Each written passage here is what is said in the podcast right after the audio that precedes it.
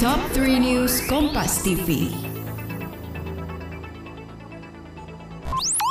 Ajak si kecil belajar sambil mendengarkan dongeng.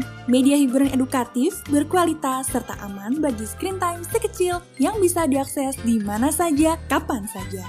Yuk, dengarkan dongeng kalian orang tua, persembahan KG Media, hanya di Spotify. Halo sahabat Kompas TV, apa kabar? Ketemu lagi sama saya Reni Mardigasari dan sudah waktunya kita untuk update Top 3 News hari ini 29 Oktober 2021. Kita awali Top 3 News yang pertama dari berita Presiden Joko Widodo yang bertolak ke luar negeri dalam rangka kunjungan kerja. Ada tiga negara nih sahabat Kompas TV yang dikunjungi oleh Presiden Joko Widodo. Ada Italia, Britania Raya, dan juga Uni Emirat Arab.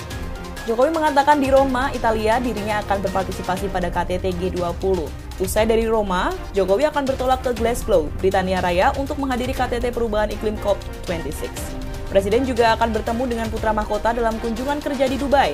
Usai kunjungan kerja, Presiden Jokowi akan kembali ke Indonesia pada 5 November 2021. Kita ke berita selanjutnya terkait dengan kriminal.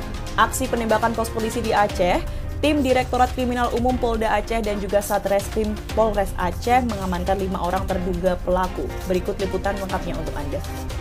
Polisi juga tengah melakukan pemeriksaan terkait motif dan alibi terduga pelaku melakukan penembakan.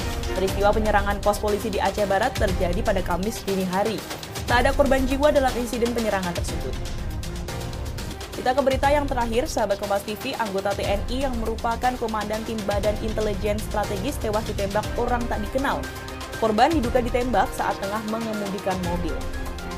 Ini korban yang bernama Kapten Abdul Majid telah dimakamkan di Bada Aceh usai dilepas dari rumah duka secara militer. Terkait hal ini, Kabit Humas Polda Aceh Kombes Pol Winardi menjelaskan Polda Aceh ikut menurunkan tim untuk membantu TNI mengungkap motif dan pelaku penembakan. Nah, sahabat Kompas TV, itu tadi top 3 hari ini. Saya Rani Mardika Sari pamit, tetap jaga kesehatan dan sampai jumpa.